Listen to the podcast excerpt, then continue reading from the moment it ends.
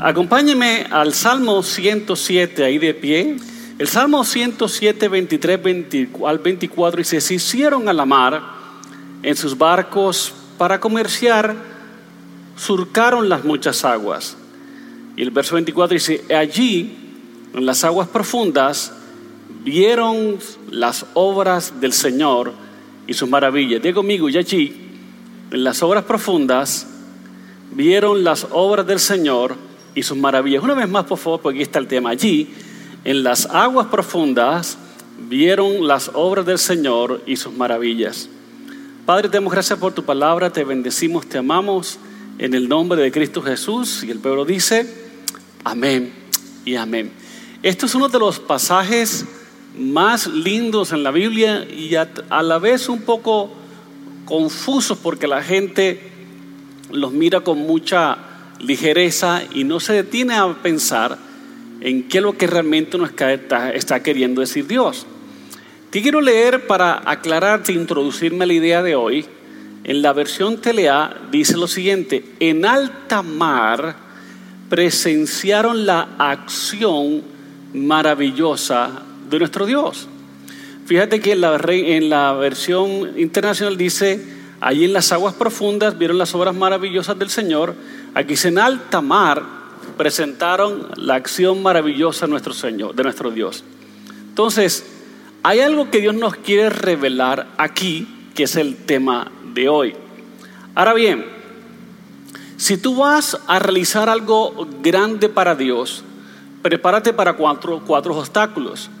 Cada vez que tú te vas a adentrar a algo grande con Dios, aguas profundas, alta mar, a profundidad con el Señor, tienes que prepararte para cuatro cosas. Una, oposición. Otra, contratiempo. Otra, demora.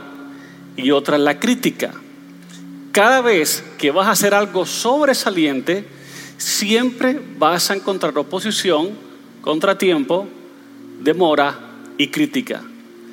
En ninguno de los grandes patriarcas o los hombres de fe, los que están en el hall de la fe, que hicieron grandes cosas para Dios como de verdad lo hicieron, fueron eximidos o no tuvieron que pasar por la oposición, el contratiempo, la demora.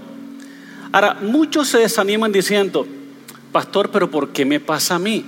Si yo tengo las mejores intenciones, yo quiero salir adelante, yo tengo este sueño de Dios, tengo este anhelo en mi corazón, creo que es de Dios. ¿Y por qué me pasan estas demoras, esta posición, este contratiempo y esta crítica? La razón por la cual te pasa a ti y a mí todas estas cosas es porque vas a conquistar terreno no conquistado. A los que abrimos brecha, a los que somos punta de lanza, como tú, como yo, muchos en la iglesia, siempre nos pasan esas cuatro obstáculos, ¿verdad? Cuando uno va a explorar, a explorar o abrir un terreno nuevo, es inevitable que esos cuatro obstáculos que es la demora, la crítica, la oposición y los contratiempos, nos pase. Es porque estás avanzando. Y porque está avanzando es que el diablo te está atacando. Te lo voy a decir una vez más. La razón por la cual el diablo te está atacando es porque estás avanzando.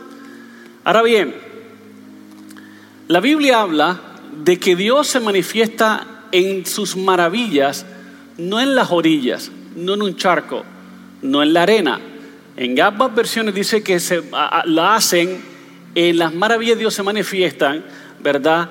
La acción maravillosa de nuestro Dios se ve es en alta mar, en aguas profundas, no en llano. Amén. Lo que quiere decir que cuando estás en aguas profundas, cuando te adentras a Dios, cuando das lo tuyo y te alejas de todo lo mundano, de todo lo terrenal, y comienzas a depender de aguas profundas eh, para Dios, ¿verdad? Tú no puedes llegar a decir, oh Dios, no permitas que me enfrente con grandes obstáculos, porque grandes avances siempre generan grandes obstáculos. Esa es la ley de la vida, ¿verdad? Ahora bien, debes más bien tener en cuenta y decir, Dios, si tienes grandes sueños, ¿verdad? O más bien, si tú tienes grandes sueños, tienen que entender que vas a tener grandes desafíos.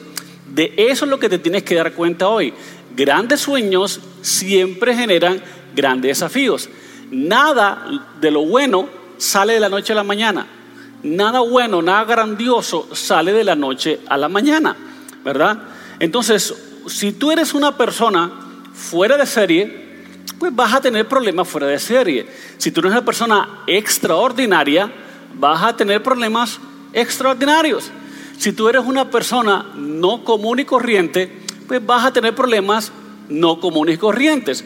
Ahora bien, si tú eres una persona común y corrientes, vas a tener problemas comunes y corrientes. Si tú eres de los que te dedicas a hacer mandado en la tienda a la vuelta de la esquina, no vas a tener grandes complicaciones. Las grandes complicaciones vienen cuando comienzas a desafiar la norma, cuando comienzas a desafiar el status quo, cuando comienzas a sobresalir. Recuerda que todo el mundo quiere que te vaya bien, pero nunca mejor que ellos. Cuando tú comienzas a sobresalir, cuando tú aspiras un poquito más que el resto de la gente, eso genera envidia, crítica, contratiempo, recelo, genera todo tipo de, ah, de ah, sentimientos adversos de la gente misma que no te deja salir adelante. Y con todos los patriarcas, con todos los héroes de la Biblia, pasaron por los mismos contratiempos. Pero como tú y yo somos personas fuera de serie, extraordinarias, vamos a enfrentar desafíos extraordinarios y fuera de serie. Amén. Ríos de Vida no es una iglesia ordinaria, es una iglesia extraordinaria. Nosotros no somos ordinarios, somos extraordinarios. Y como somos extraordinarios, vamos a tener problemas extraordinarios porque nuestros sueños son extraordinarios, nuestras metas son extraordinarios o fuera de lo normal, ¿verdad? Nosotros no estamos aquí, o yo como pastor, para pastorear ovejas en lo llano, en lo charco, en la orilla, no Señor. Nosotros somos de aguas profundas. Nosotros nos adentramos a entramar con Dios eh, desafiamos al status quo, desafiamos la norma, ¿verdad? Y nos vamos hacia aguas profundas a lo que Dios tiene destinado. ¿Por qué? Porque según yo creo, esta iglesia, mi persona y muchas personas en la iglesia de liderazgo, estamos llamados a marcar una generación. Nosotros Ríos de Vida nos llamamos hacedores de historia y hemos roto muchos moldes. Esta iglesia empezó una pequeña casita, de hecho ni era casita, era media casa donde la vivía el vecino y la otra media la vivíamos nosotros, la famosa casita verde. Pero dimos un salto impresionante hacia acá. Después nos fuimos a conquistar los estadios. Siempre para que un estadio se llenara aquí en la ciudad, tenía que ser un invitado, un gringo, un africano, un argentino o un guatemalteco, ¿verdad? Nosotros nos atrevimos, aceptamos el reto de abrir esa brecha, de hacer algo extraordinario y sin que nadie nos conociera literalmente, solo nuestra iglesia, sin músicas especiales ni con músicos especiales, solo con nuestra alabanza, solo con los muchachos de la iglesia, hicimos algo extraordinario. Claro que sí tuvimos grandes desafíos, claro que sí tuvimos oposición, claro que sí tuvimos contratiempos y críticas, pero lo logramos. Tenemos ese récord que hemos, un nativo de esta ciudad, ¿verdad? Llenó ese estadio tres veces, ¿verdad? Y tenemos más allá ese desafío, nos fuimos más allá del desafío y comenzamos a construir un templo que lo terminamos, ya la obra gris está toda hecha. Nada más faltan las acomodaciones, las acomodaciones por dentro, pero nunca nos quedamos quietos. Ahora, esa iglesia, mega templo que construimos, que es la más grande en el Caribe, y creo que una de las más grandes en Colombia, casi 8 mil, 9 mil personas se van a caber, 11 mil con niños van a caber, eso representó grandes retos, grandes desafíos, grandes contratiempos. ¿Por qué? Porque si estás haciendo algo fuera de lo ordinario, vas a tener problemas fuera de ordinario. Para eso te quiero preparar. Ahora, muchos dicen, pastor, pero ¿por qué hablan mal de mí? Nadie habla mal ni critica a alguien que tiene un sueño común y corriente. Nadie critica al que está a pie en la calle. Nadie critica al que está montando una bicicleta. Nadie critica al pobre. La gente generalmente critica a los que avanzan, a los que poseen, a los que tienen algo que los demás no tienen. Ahí se critican, ahí se levanta la envidia, ahí se levantan los celos, ahí se levantan las contiendas. Generalmente eso pasa. Y eso no solamente nos pasó a nosotros, eso le pasa a todos los personajes en la Biblia que tuvieron un sueño. José tuvo un sueño grandísimo y se le vino la oposición de su hermano, porque era el único que tenía una túnica de colores, ¿verdad? A David también todos sus hermanos se los opusieron en el camino. A Jesús, su misma mamá dijo que estaba loco. El mismo vecindario decía de Jesús que era un hijo biológico, como decimos hoy, ¿verdad? Y sus hermanos los trataron de loco. Mucha gente en su pueblo se escandalizaba por la manera como Jesús predicaba y hacía milagros. Entonces, si hablan mal de ti, no te preocupes. Debes saber o debe ser porque estás haciendo algo bueno. Nosotros tenemos un dicho que no es cierto, que mientras el río, si el río trae piedras es por algo, ¿verdad? Dice, dice el dicho, ¿verdad? Si el río suena, por algo será, ¿verdad? Pero no tiene que ser así. Hay mucha gente que está generando ruido por su avance, porque está adelantándose a los tiempos, está haciendo grandes cosas. Generalmente siempre tendemos a apabullar a quien quiere sobresalir. Lo mismo David, cuando se enfrentó a Goliat, Saúl lo apabulló, sus hermanos lo apoyaron, el liderazgo lo apabullaron, no querían, pero terminó derrotando a David, terminó enfrentándose. Cuando tú quieres destacarte, como Bartimeo el ciego, que no le ayudó nadie, sino que él mismo tuvo que ayudarse, se le vinieron abajo, se le vinieron encima todo el mundo. Cállate, no molestes al maestro que ni siquiera por, por, de ti, porque cuando tú te destacas, es normal, es la ley de la vida, que te quieran echar hacia abajo. Es normal. Amén. Eso le pasó al apóstol Pablo. Pero cada vez que intentas avanzar, vas a encontrarte con grandes desafíos y problemas. El apóstol Pablo tenía un llamado impresionante, escribió más de la mitad del Nuevo Testamento, tuvo una visión celestial, eh, evangelizó toda Asia, ¿verdad? Eh, él por sí solo tuvo viajes misioneros, pero también tuvo grandísimos retos, grandísimos desafíos, grandísimas críticas. Pareciera ser que siempre tenía un problema con alguien. Todas las epístolas en la mayoría. Creo que en una no se queja, que es en Efesio. Es la única donde no pelea con nadie, pero en todas las demás tenía que dar defensa a lo que él estaba haciendo. Un día estaba navegando, iba preso a Roma. Usted conoce la historia que se la compartí hace como 15 o 20 días, ¿verdad? Una tormenta, 14 días, sin ver el sol ni la luz ni las estrellas, terminaron naufragando. En una tablita llegaron a una orilla, y cuando llegan a la orilla, comienza a hacer una fogata y lo muerde o lo pica una serpiente. ¿Quién hubiera pensado? ¿Este Pablo qué pecado habrá cometido? No, ninguno. Solo que tenía grandes sueños. Cuando tienes grandes sueños de parte de Dios, el infierno mismo se te opone. Pero confía, Dios está contigo. La razón por la cual eres una persona eh, grande, ¿verdad? O de grandes desafíos es porque tienes un grande destino. Eso le pasó a José, le pasó a David, le pasó a Jesús, le pasó a Moisés, le pasó a, a, ti, nos pasa a mí. Grandes retos significan grandes desafíos. El diablo no te dejará quieto, ¿verdad? Si no fueras una amenaza, el diablo no te dejaría quieto. El enemigo te molestará porque él sabe que tu futuro es grande. Él sabe que Dios ha colocado una semilla en ti y por eso te quiere dar duro. Al pobre, Moisés también le pasó lo mismo. Moisés tenía un plan tremendo de parte de Dios y no había acabado nacer, ya lo querían matar. Jesús también al nacer ya lo querían matar. Generalmente todas esas personas que están bien, creen eh, o pudieron ver la muerte, casi se mueren en nacimiento, tienen un grande destino para Dios y otros lo enfrentan más adelante en la vida. ¿Están acá? Entonces, porque eres una persona extraordinaria, vas a enfrentar problemas extraordinarios. Pero la buena noticia es que nosotros hemos recibido y servimos a un Dios extraordinario. Ahora bien, cuando, cuando uno está en aguas profundas, en alta mar, viendo la gloria de Dios adentrándose, uno no debe intentar convencer a nadie que uno lo acompañe, porque o que todo el mundo se agrada de uno, ¿verdad? O de ganarse el favor de los críticos, o tener que probarle a todos los familiares que la idea tuya es de Dios. Generalmente no sucede así. Generalmente los familiares o los amigos cercanos son los que más dudan de ti. No sé por qué la razón. A Jesús lo dudó sus hermanos, a José también, a David también a todos los patriarcas de Dios les hubo oposición entre sus propias casas. La noticia de última hora es que tú no tienes que agradar a todo el mundo. Igual es una tarea imposible. Nadie te va a querer, ¿verdad?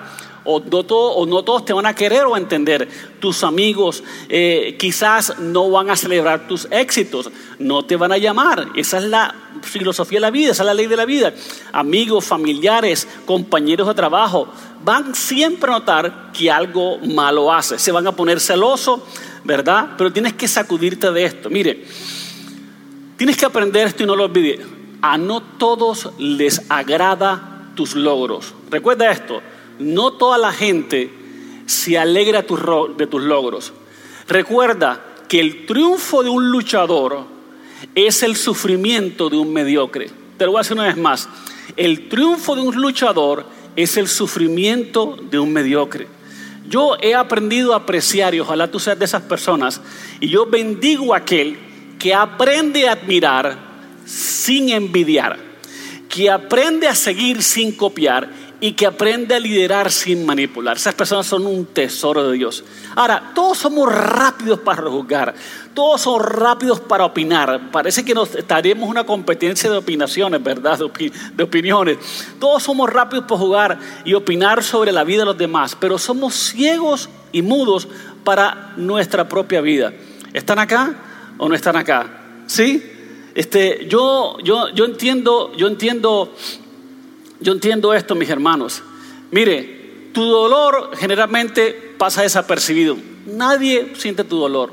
Este, tu alegría, poco las notan. A veces de tu cumpleaños no se acuerda nadie. Tus tristezas, nadie las ve. ¿Sí? Tu dolor nadie lo siente, tus alegrías nadie las nota, tus tristezas nadie las ve, pero es algo malo o comete un error para que veas como todo el mundo se te viene encima. Es increíble, ¿no? Cómo es la naturaleza humana de acabarnos. No celebran nuestros triunfos, pero se gozan nuestras derrotas. No celebran nuestros avances, pero sí de nuestros retrocesos. Callan cuando avanzamos, pero hablan cuando tenemos un contratiempo. Mire, hay gente que no tiene ni idea qué hacer con su vida, pero si quieres, sí sabe lo que hacer con la tuya. Eso no tiene ningún sentido, ¿verdad? Entonces, antes de juzgar, antes de criticar, colócate en los zapatos de la otra persona. Es fácil juzgar, eso, por eso es que todo el mundo lo hace, porque es lo más fácil, ¿verdad? Porque quizás esa persona que tú estás criticando te lleves una sorpresa al entender que los zapatos que ella tiene son demasiado grandes para ti, ¿verdad? Tienes que entender eso. Lo que los demás piensan de ti reflejan quiénes son ellos, no quién eres tú. Mire, en la vida tú tienes que distinguir que hay personas a las cuales les vas a agradar y hay otras que te van a valorar. Hay gente a las cuales tú le agradas, pero hay gente que te valora. Eso es importante. Muchas personas se van a agradar de ti, pero muy poquitas te van a valorar. Y tienes que entenderlo. Esa es la ley de la vida. Hay personas que sienten la necesidad siempre de humillar, de avergonzar a otro ser humano. Eso es una reflexión de ellos, no de ti mismo. Si tú sientes ese deseo de criticar, de opinar, de cuando nadie te ha pedido tu opinión, de humillar a alguien, de avergonzarlo, eso lo que refleja es tu propio corazón. Dígame amén, se están entendiendo. Ahora, es muy fácil opinar, todo el mundo lo hace. Es muy fácil criticar, es muy fácil este, meterse en la vida de las otras personas. Pero cuando tú entiendes en dónde han vivido ellos, cómo es que Dios eh, ha, tratado con ellos, cómo es el proceso de la vida de Dios, es ponerte en los zapatos de otras personas, quizás tu vida cambie un poquito la percepción de ellos. Porque solo porque sepas su nombre, no quiere decir que sepas su historia. Solo porque has oído lo que han hecho, no quiere decir que sabes por todo lo que han pasado. Solo porque sabes dónde están, no quiere decir de dónde han venido. Solo porque los ves riendo, no quiere decir que sepas cuánto les ha costado el sufrimiento. Así que deja de juzgar a alguien porque tú puedes saber el nombre de alguien con apellido y todo, pero eso no implica conocer la situación que están atravesando. Así que por favor, a quien juzgue tu camino, pídele que te preste tus zapatos. Préstale sus zapatos a ver si entiende tu camino, porque siempre hay una historia detrás de eso. Ahora, las personas siempre juzgan por el ojo. Escucha bien esto. Las personas juzgan más por el ojo que por la inteligencia. Escúchame bien esto. Las personas siempre juzgan más por el ojo que por la inteligencia. Pues todos podemos ver. Eso es facilito. Pero no todos podemos comprender. Todos podemos ver, pero no todos podemos comprender lo que vemos. Pídele a Dios inteligencia y pídele a Dios compasión. Mire, vivimos en un mundo tan, pero tan al revés, que es tan ridículo y irónico que el bueno tiene que ir al psicólogo por todo lo que malo le ha, el malo le ha hecho. Te voy a decir una vez más. Vivimos un mundo tan al revés, en donde el bueno es el que tiene que ir al psicólogo después de soportar a la persona mala. En vez de que el malo sea el que vaya al psicólogo, el malo sea el señalado, comenzamos a darle todos los consejos al bueno que ha sido herido, que ha sido dolido, ha sido maltratado por esta persona mal, y si le perdona y no sé qué cosa, en vez de decirle al otro, oye, no lo hagas, no seas tonto, no seas ridículo, ¿qué te pasa? Eh, componte o qué sé yo, comenzamos hablarle solamente al, herido y no tenemos empatía, no tenemos compasión, no nos solidarizamos con esa persona, ni, ni, ni, abrazamos su causa, sino que comenzamos a darle consejos. Mire, esa persona que ha pasado un atropello por alguien no necesita tu consejo ni necesita simplemente tu empatía. Más bien lo que él necesita es que le ayudes a defender su vida contra aquella persona que lo agredió. Amén o no amén. ¿Están aquí o no aquí? Entonces trata de no guiarte Nunca por un mal comentario de nada. Nunca lo hagas. Porque es fácil opinar desde afuera sin saber lo que le pasó a esa persona por dentro. No tienes ni idea. Ni las razones por las cuales esa persona de pronto dijo eso o actuó de esa manera.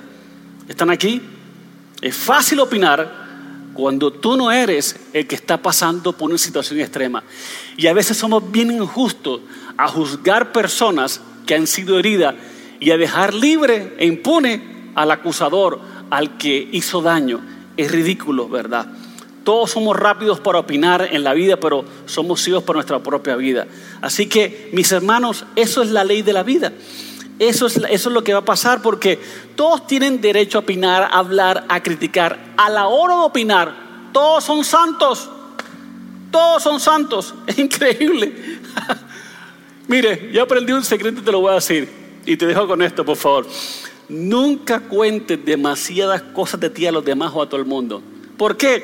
Porque recuerda que en tiempos de envidia, en tiempos de celos, en tiempos de avaricia, lo que estamos viviendo, el ciego comienza a ver, el mudo comienza a hablar y el sordo comienza a oír. Es impresionante que cuando tú comienzas a progresar en la vida, cuando tú comienzas a decir a veces a personas o a demasiadas personas tus sueños, tus logros, el ciego de pronto comienza a ver, el mudo comienza a hablar y el sordo comienza a oír. Es impresionante lo que pasa en tiempo de envidia. Ahora, no puedes agradar a todos lo que te quiero decir. No puedes agradar a Dios y a los hombres al mismo tiempo. El apóstol Pablo dijo, o servimos a Dios, agradamos a Dios, o servimos al hombre. Nosotros tenemos que llamar para servir y agradar a Dios. O agradamos a Dios o nos volvemos populares. Y en eso el mundo se está yendo. O somos relevante, trending, nos vamos por la ideología de este mundo, o somos impopulares con la verdad. Porque la verdad es impopular. Pero todo lo demás que le cuela a la gente, que le cala a la gente, ¿verdad? Es simplemente mundano. Es fácil de decir, ¿verdad? Pero nosotros estamos llamados a ir en contra de la corriente. Solo los peces muertos nadan a favor de la corriente. Solo los peces muertos nadan a favor de la corriente. Nosotros siempre vamos en contra de la corriente de este mundo, porque nuestro reino no es de este mundo. Así que te van a ofender, te van a decir, se van a alejar de ti, pero yo prefiero, ¿sabes qué? Agradar a Dios y con mi agrado a Dios hacer que la gente se ofenda. Yo no voy a dejar de diezmar simplemente porque alguno dijo que no.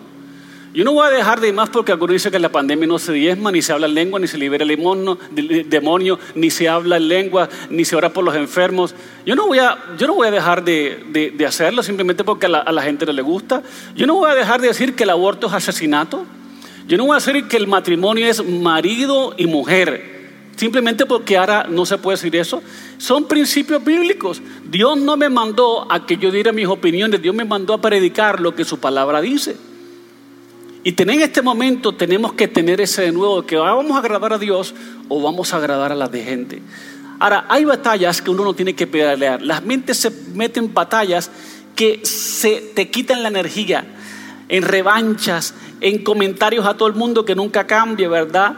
Este, de lo que han hablado. Y es una energía que uno pierde.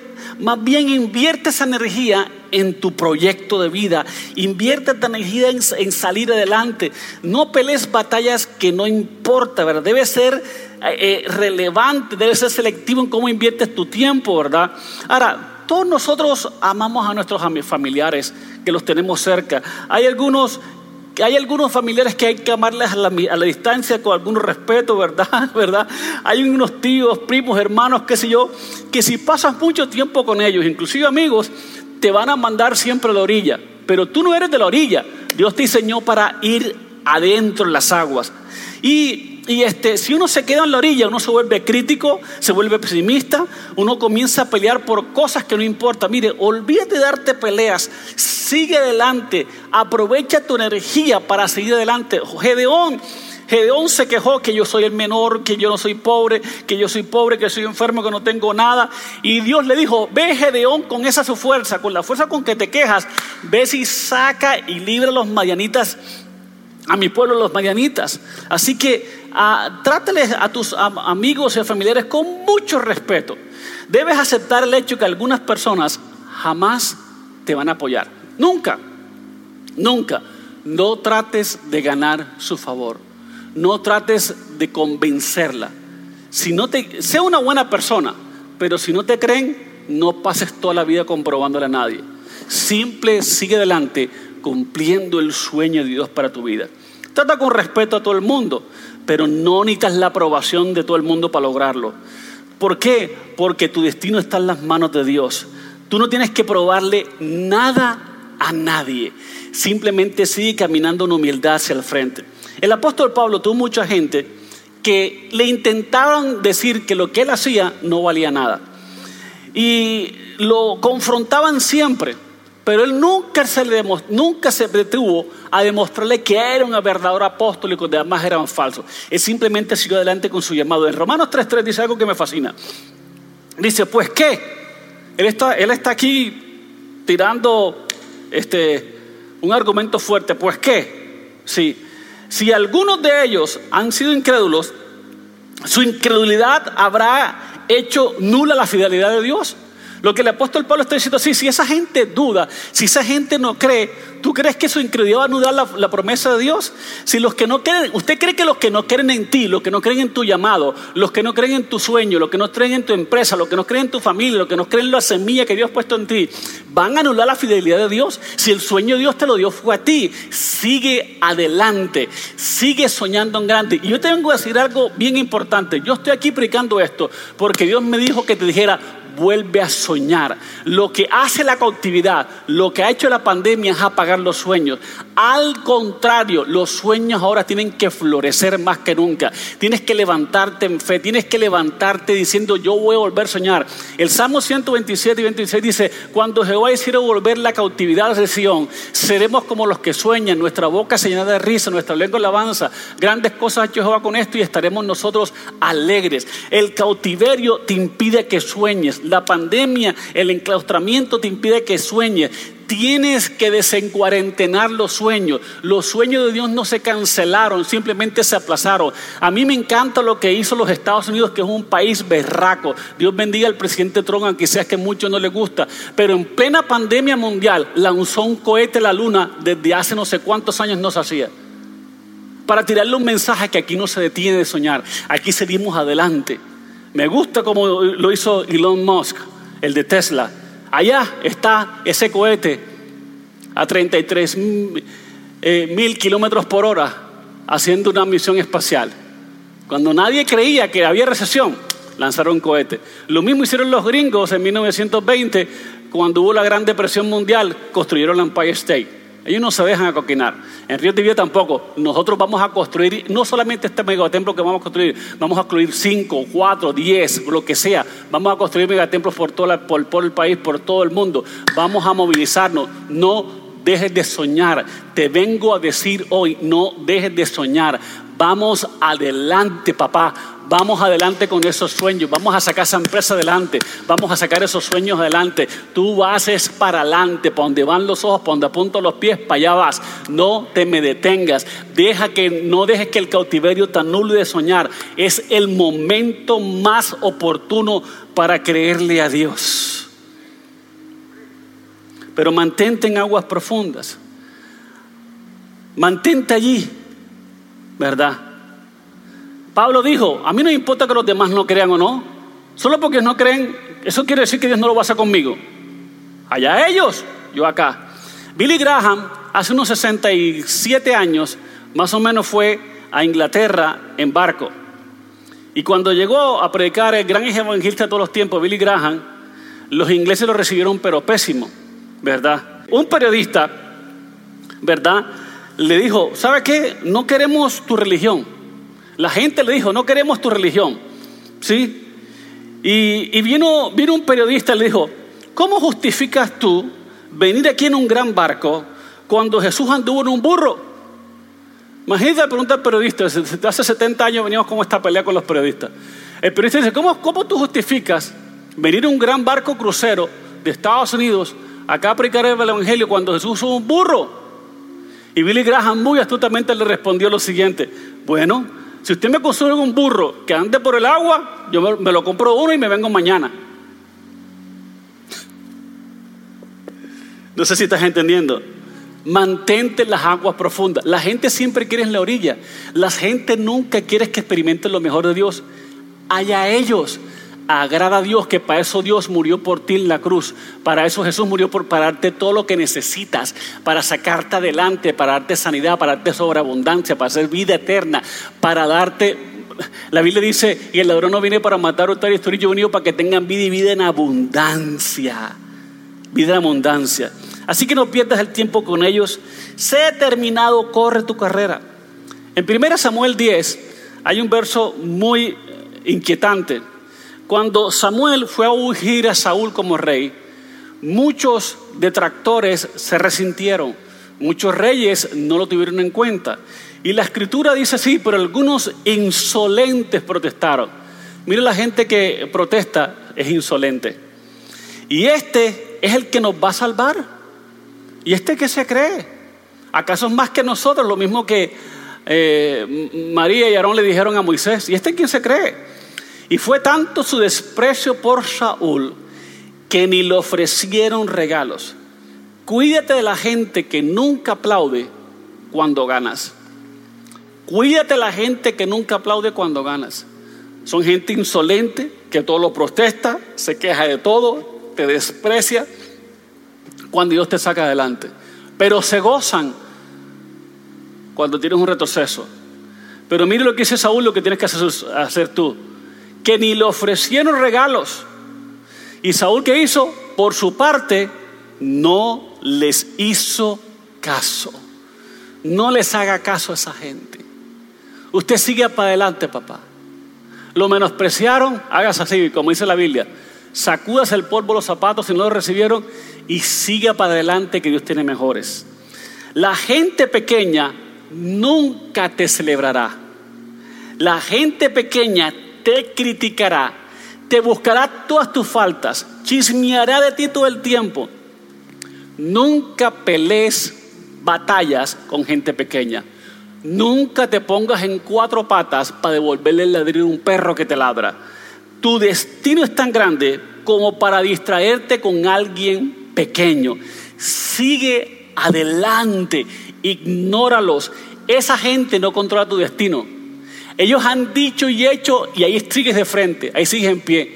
¿Por qué? Porque tarde o temprano ellos se han dado cuenta que tu victoria, tu triunfo no está en lo que ellos dicen, sino lo que Dios dice. Así que ves adelante, ellos no controlan tu destino, Dios es el que controla tu destino. Son distracciones que te quieren mantener en aguas poco profundas, en la discutidera, en la revancha. No, no, no, vete a las maravillas, adentro de las maravillas, vete al tamar, déjalos allá. Y una vez le pregunté a Dios, ¿por qué me estás llevando a aguas profundas? Y él me respondió, porque los, tus enemigos no saben nadar. Y me hizo pensar, Moisés pasó el mar rojo, los fariseos intentaron, los egipcios intentaron y sagaron. Josué también pasó el mar. Los profetas pasaron el Jordán. Josué pasó el Jordán, los profetas también. Jesús fue bautizado. Noé. Toda aquella persona que se adentra con Dios siempre se vuelve inalcanzable porque los enemigos no saben nadar. ¿Están acá o no están acá? Isaías dice, ningún arma forjada contra nosotros prosperará. Condenaremos toda lengua que se levante. Tú puedes condenar la lengua que se levante. Tú puedes condenar la lengua de la crítica. Simplemente condenla y sigue adelante. Es un derecho de los hijos de Dios. Nuestra misión como iglesia es demasiado importante para distraerla con, con, gente negativa, crítica, celosa, gente pequeña. Si te pones a escuchar lo que ellos dicen, te van a envenenar interiormente. Vas a pelear una pelea que nunca debiste haber peleado. Así que has oído sordos a ellos. En aguas profundas hay muchos desafíos, pero no te van a detener. Ojo acá, en aguas profundas hay muchos desafíos, pero ahí no te pueden detener. En aguas profundas vas a ver las maravillas. En agua, cuando Jesús le dijo, adéntrate y echa la tierra a la derecha, es que los peces grandes estaban allí. Si Dios está contigo, le dice, ¿quién contra ti? Si el enemigo viene contra ti por un camino, por siete habrá de huir. Eso dice las escrituras. Grandes retos vienen de grandes destinos. El tamaño de tu problema es, representa, el, es un indicador del tamaño de tu futuro. El tamaño de tu problema representa el tamaño de tu futuro, de tu promesa. David tenía un gran destino. ¿Y qué le pasó? Se le apareció Goliat, se le puso un gigante encima. Y si no fuera por Goliat, nadie hablaría de David hoy en día. Nadie.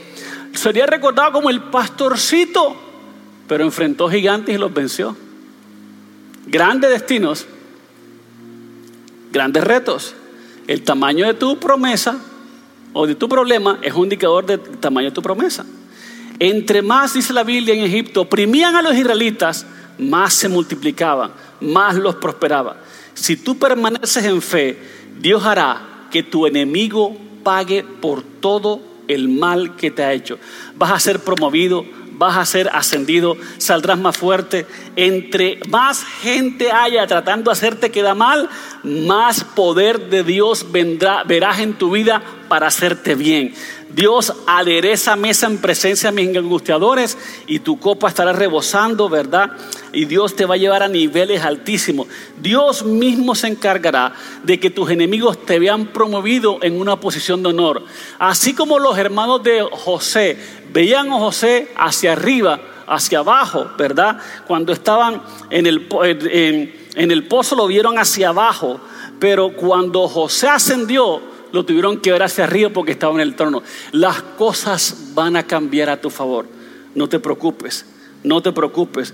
Es como Amán y Mardoqueo. Amán preparó una horca, se encargó de envenenarle el corazón del rey en contra de Mardoqueo. Quiso aniquilarlo, quería extinguir, como quieren hoy cerrar la iglesia, como dicen ahora que no somos esenciales. Por eso nos crean todos estos chismes que nos están creando, ¿verdad? Porque nos tienen miedo. Es puro físico miedo lo que Dios va a hacer con nosotros.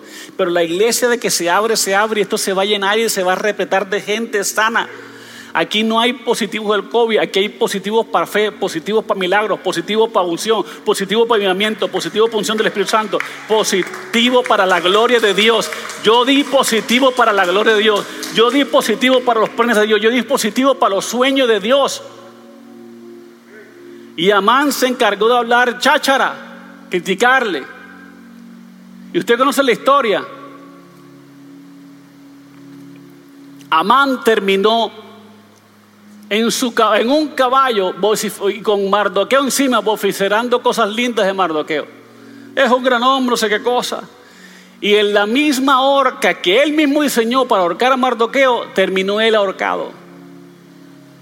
Dios le va a dar la, la, la vuelta a tu situación.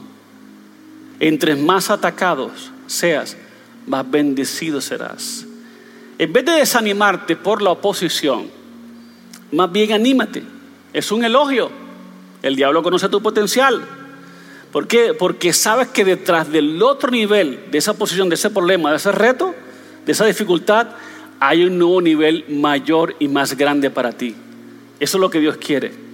Mire, el enemigo siempre nos ataca más fuerte, téngalo presente, cuando estás más cerca a la bendición.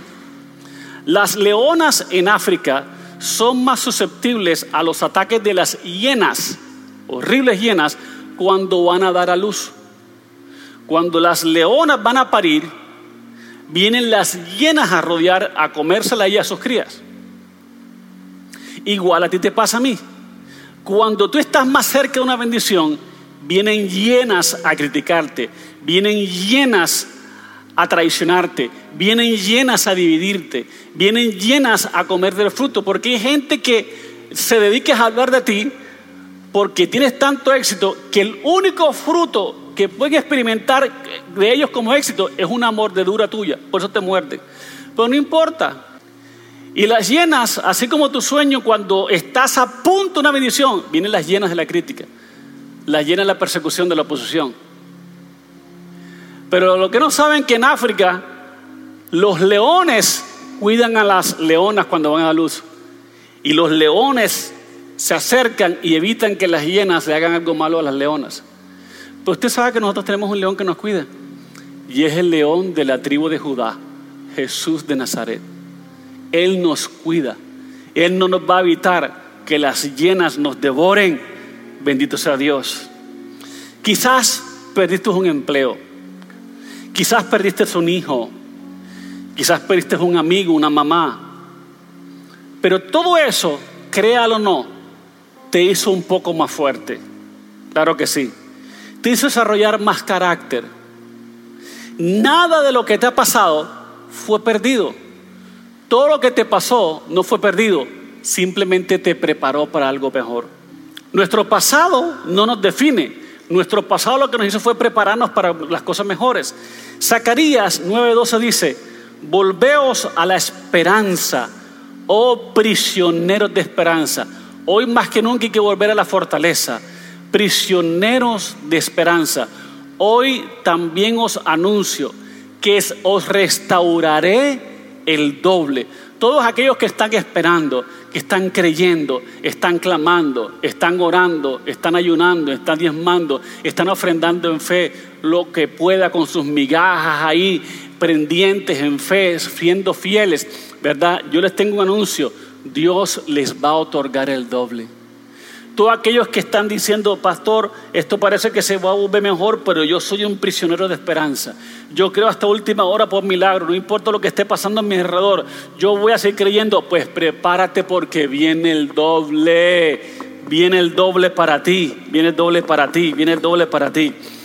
Hay un verso que me impacta mucho que está en Isaías 61, dice, levántate y resplandece porque ha venido tu luz y la gloria de Jehová ha nacido sobre ti. Mucha gente ignora el tiempo en el cual este verbo, este verbo está conjugado. No dice que la gloria del Señor vendrá algún día sobre ti. No, no, no, no. Dice que algún día, no tampoco dice que algún día tendrás un negocio glorioso. No, no, no, no. Dice que la gloria del Señor está sobre ti. Ya ha venido, ya ha nacido sobre ti. Y la palabra gloria en el lenguaje original significa favor de Dios, esplendor de Dios, honra de Dios pesada sobre ti. Señores, hay honra, hay favor, hay esplendor, hay honra de Dios pesada sobre ti. Así que levántate cada mañana con esa expectativa que Dios está colocado en tu corazón. Tú estás cargado de favor, estás cargado de gloria, estás cargado de esplendor pesada sobre ti. Este es tu tiempo, tu negocio va a explotar, tu empresa va a explotar. Vas a salir una idea que te va a volver ultramillonario. Tú sales es con plata y oro como salió su pueblo de Egipto. Tú no sales enfermo, tú sales completamente sano. Alguien se tiene que levantar.